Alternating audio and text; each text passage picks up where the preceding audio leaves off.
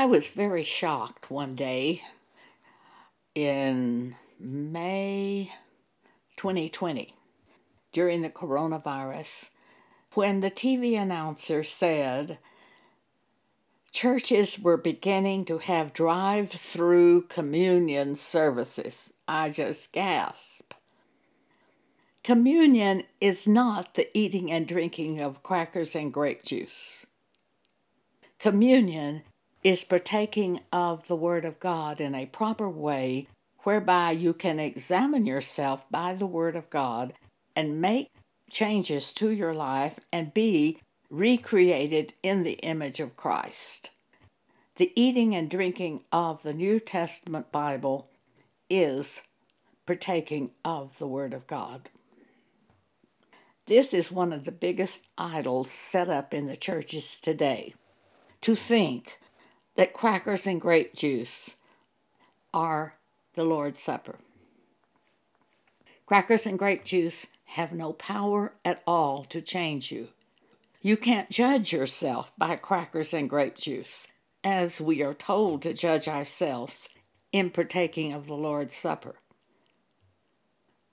Crackers and grape juice were set up in the church by fleshly men who set it up in other churches, and other fleshly men followed it until it became one of the greatest fleshly monsters in the churches today, having no power at all and deceiving hundreds and hundreds of thousands of Christians into thinking that they have done a godly act. Turn with me to 1 Corinthians 11, and I will prove this to you by 1 Corinthians 11 by the Spirit of God for those who are born again and can hear this word.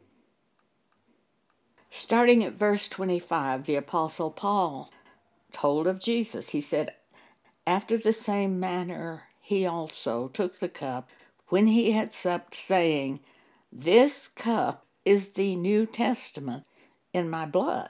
Right there, Jesus told us what the Lord's Supper is it's a New Testament. This do ye as oft as ye drink it in remembrance of me. Jesus is telling us as we drink the New Testament to take such in remembrance of the fact that He, Jesus, is the Word. When I read the Bible and I see a scripture and it stands out to me, I see it as Jesus, the Word. That's partaking of the New Testament, remembering that Jesus, doing it in remembrance of Jesus. It's not a thing on a cracker and grape juice table at church which says, This do in remembrance of me. That's just fleshly. It is partaking of the specific scriptures, knowing that that is Jesus. And as you go out and do it, you don't dare violate that scripture. When you understand it is the Word of God. Then in verse 26, Paul says, For as oft as ye eat this bread and drink this cup, you do show the Lord's death till he come. Wherefore, whosoever shall eat this bread and drink this cup of the Lord unworthily shall be guilty of the body and the blood of the Lord. But let a man examine himself, and so let him eat of that bread and drink of that cup. You can't examine yourself while eating crackers and drinking grape juice. You examine yourself by eating and drinking the Word of God, the Bible, the New Testament especially. And that's what Paul's talking about here. He's talking about partaking of the New Testament.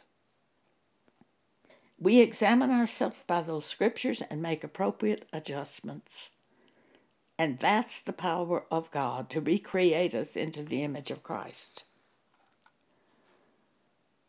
And Paul says, For he that eateth and drinketh unworthily, eateth and drinketh the scriptures unworthily, eateth and drinketh damnation to himself, not discerning the Lord's body. If you read the New Testament and fail to deal properly with the scriptures, you bring damnation to yourself, thus making the Word of God powerless in your own life by failing to apply that Word properly to your life.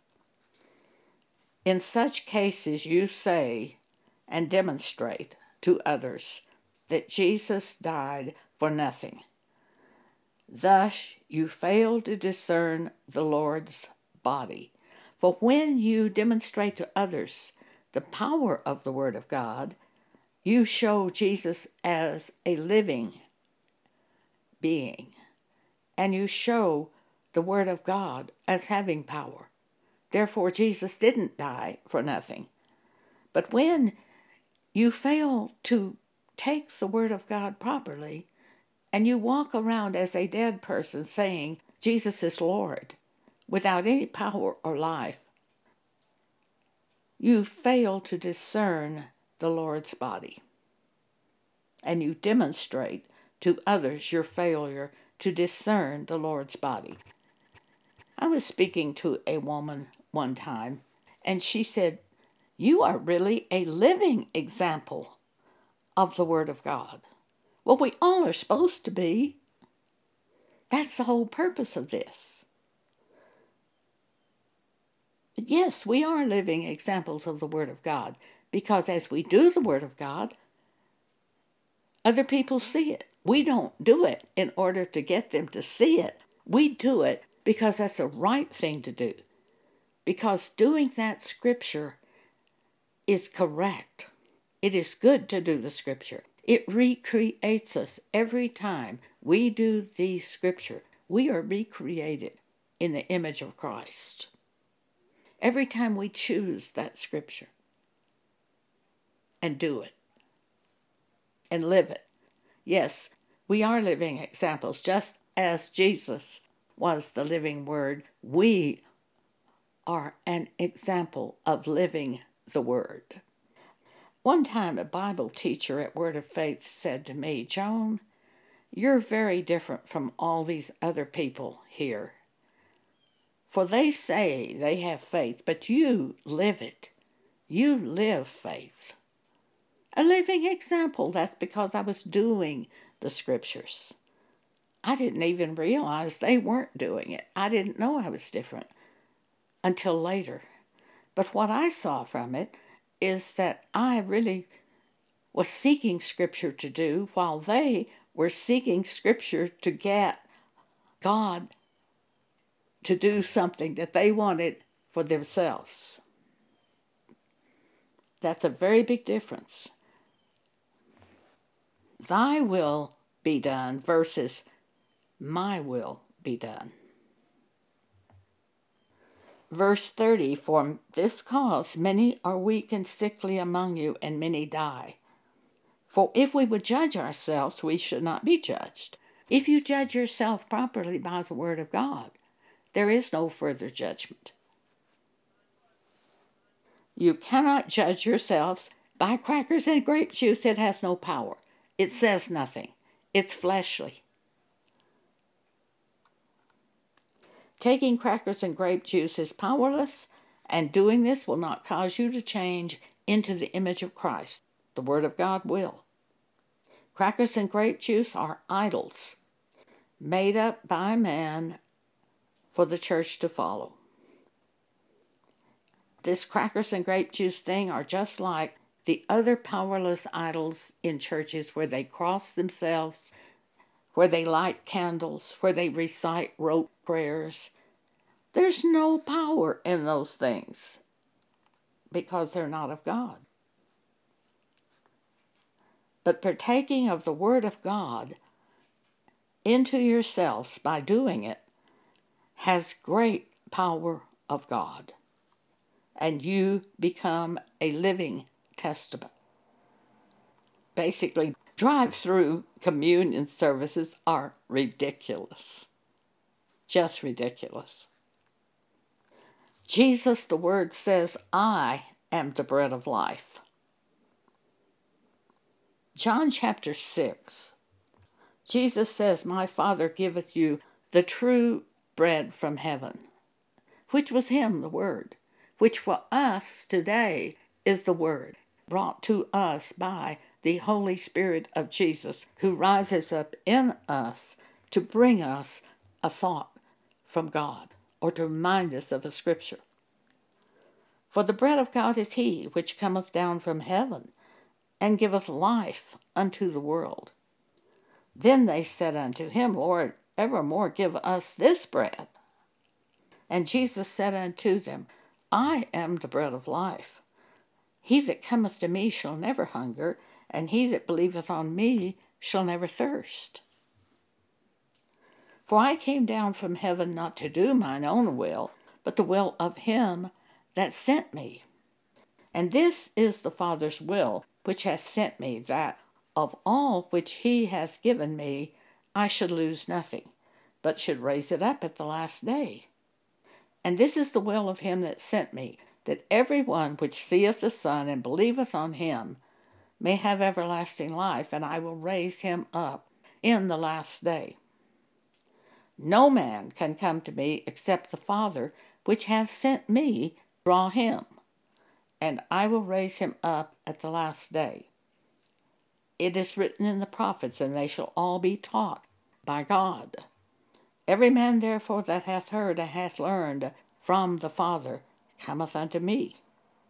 Not that any man hath seen the Father, save he that is of God. He hath seen the Father. Verily, verily, I say unto you, he that believeth on me hath everlasting life. I am that bread of life, says Jesus the Word. Your fathers did eat manna in the wilderness and are dead. This is the bread which cometh down from heaven, that a man may eat thereof and not die. I am the living bread which came down from heaven. Jesus is saying, I, the Word, am the living bread, and it comes down from heaven to us. If any man eat of this bread, he shall live forever, and the bread that I will give is my flesh, which I will give for the life of the world. Then said Jesus unto them, Verily, verily, I say unto you, except ye eat the flesh of the Son of Man and drink his blood, ye have no life in you. Now, you don't get that life with crackers and grape juice. You get that life with Scripture, with the Word of God with a specific word from God. This is totally ridiculous to think that crackers and grape juice have any part in a church gathering. Verse 54, Jesus says, Whosoever eateth my flesh and drinketh my blood has eternal life, and I will raise him up at the last day. For my flesh is meat indeed, and my blood is drink indeed. He that eateth my flesh and drinketh my blood dwelleth in me, and I in him. As the living Father hath sent me, and I live by the Father, so he that eateth me, even he shall live by me. I'm totally persuaded that there are very few real Christians today. Most people have put themselves into the churches by joining the churches by going forth and being baptized without having the Spirit of God speak to them. Therefore, they can't follow God. They can only follow fleshly things. Romans chapter 8, 14 tells us how to identify those people who are really of God. For as many as are led by the Spirit of God, they are the sons of God. It's just like I told you earlier. That woman said to me, You are a living example of the scriptures. Well, I am, because I follow the scriptures, I follow the Spirit of God. So when you watch me, you're going to see the Spirit of God operating in me one way or the other. You will see Him working in me. And that's what you should be all of us who have the Spirit of God are like that. We have that Spirit of God in us to show us what to do. And when we do it, people are going to say, Wow, look at that. Why did you do that? And you're going to say, Because God showed me to do that. And they're not going to want to hear that. Oh, they don't want to hear that. They want to praise you. But when you say, because God showed me to do that, you are praising God and reflecting the glory of God. And I have found the churches, by large, do not want to hear that God showed you to do that. They want to praise you. I had a Church of Christ cousin who came to visit me one time, and she said, Oh, we stopped at Farwell en route to Clovis, New Mexico. We stopped at Farwell, Texas, and went to church. And I wish you could have been there. It was Father's Day, and I wish you could have seen how they praised Charles, her husband. This is awful.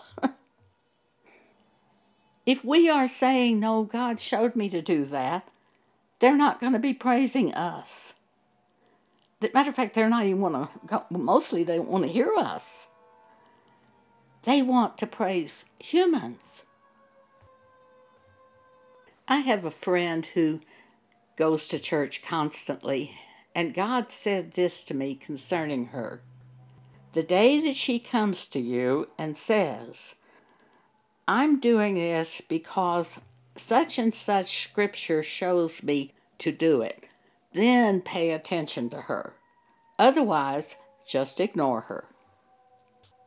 When the disciples came to Jesus asking him what would be the sign of the last days and the sign of the end times and the sign of his return, Jesus answered and said unto them, Take heed that no man deceive you, for many shall come in my name, saying, I am Christ, and shall deceive many.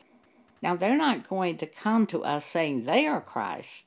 They're going to come saying Jesus is Christ. And because they say that, they can come into the churches and deceive many people into thinking they are Christians. Instead, just watch what they do and you will see along the way whether or not they are led by the Spirit of God or whether they are confessing themselves by their own works. I received many emails from men in especially foreign countries who say they are ministers of God, but none of them have ever told me any message whatsoever given to them by God. All they say is, oh, I'm building an orphanage. I'm building a home for old folks. I'm going to give out Bibles at everyone to everyone who comes to my meeting. Send me money to buy Bibles. I don't send them money. Those works aren't of God. When a work is of God, you tell the people what God did to tell get you to do the work.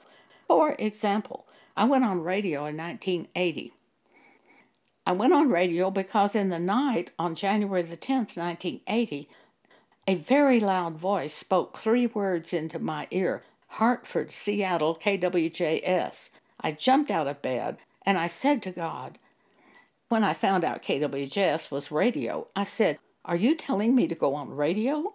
I wouldn't know how to do that. And the thought came to me call the radio station manager.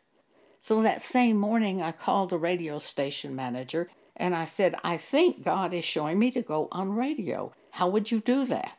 And he told me how to do it. Within five days, I was broadcasting exhortations for the church on radio station KWJS. Now, when I tell you that story, what do you see? You see God working to put me on radio. You don't hear me saying, I'm going to go on radio. You hear me telling you, God is putting me on radio. That's a Spirit of God. That's a person following the Spirit of God. But when they just come to us and say, I'm building orphanages, I'm building schools, I'm taking care of orphans, I am building homes for the old folks. What do you hear? I'm doing it. You don't hear them saying, God showed me in a dream to do this. You don't hear them saying anything about God. I hear them say all the time to me, I'm going all over the world to speak the gospel, but they never tell me one word from God, not one message Not one revelation, not one interpretation, not one anything that's of God. It's strictly of themselves. They aren't of God. And that's what Jesus said we'd see in the last time. It would be filled with people in congregations as well as people who are ministers who say Jesus is Lord, but they are not born of the Spirit of God. That is a main sign of the last times. And there are idols all over the place. One of the greatest idols in the churches today is calling that minister reverend. What does it do? Puts him on a pedestal, makes him an idol. But most of all, we know it's wrong because it is not in the New Testament to do such a thing. There's not a scripture in the whole Bible that says to call a man reverend. It says holy and reverend is God's name. And yet we have it everywhere Reverend so and so, Reverend so and so. Now, it is totally proper to call a minister apostle, prophet, evangelist, pastor, teacher. Why? Because when a man says, I am a prophet, you know exactly what kind of work he's likely to do in the church. He's not a teacher, he's a prophet. A prophet's going to bring messages of correction. So you know what he's likely to do. Mostly he doesn't even say that, he just does it. But it's totally proper to say, I'm an apostle. That's what Paul said of himself. We have dem- demonstrations in the Bible of Paul saying that, but it is totally improper to allow anyone to call you reverend. That's that is very wrong. It causes you to be idolized and it causes them to idolize you and to think yourself to be something. It's wrong. It's not in the Bible to do that. And it's one of the greatest idols put out there in the churches today. And there are many idols in the churches today. So you have to beware of them. Jesus says, Beware. Don't let, don't let any man deceive you. You have a New Testament. Come on, wake up, beware. There's much evil going on in the churches today. All of these scriptures that I have presented you are printed in our blog. You can see it in writing by going to Jesus Ministries Exhortation, tap on podcast, bring up this recording. All these scriptures are written out for you so you can consider them. Again, the blog name is Jesus Ministries Exhortations. Thank you for allowing me to speak with you today.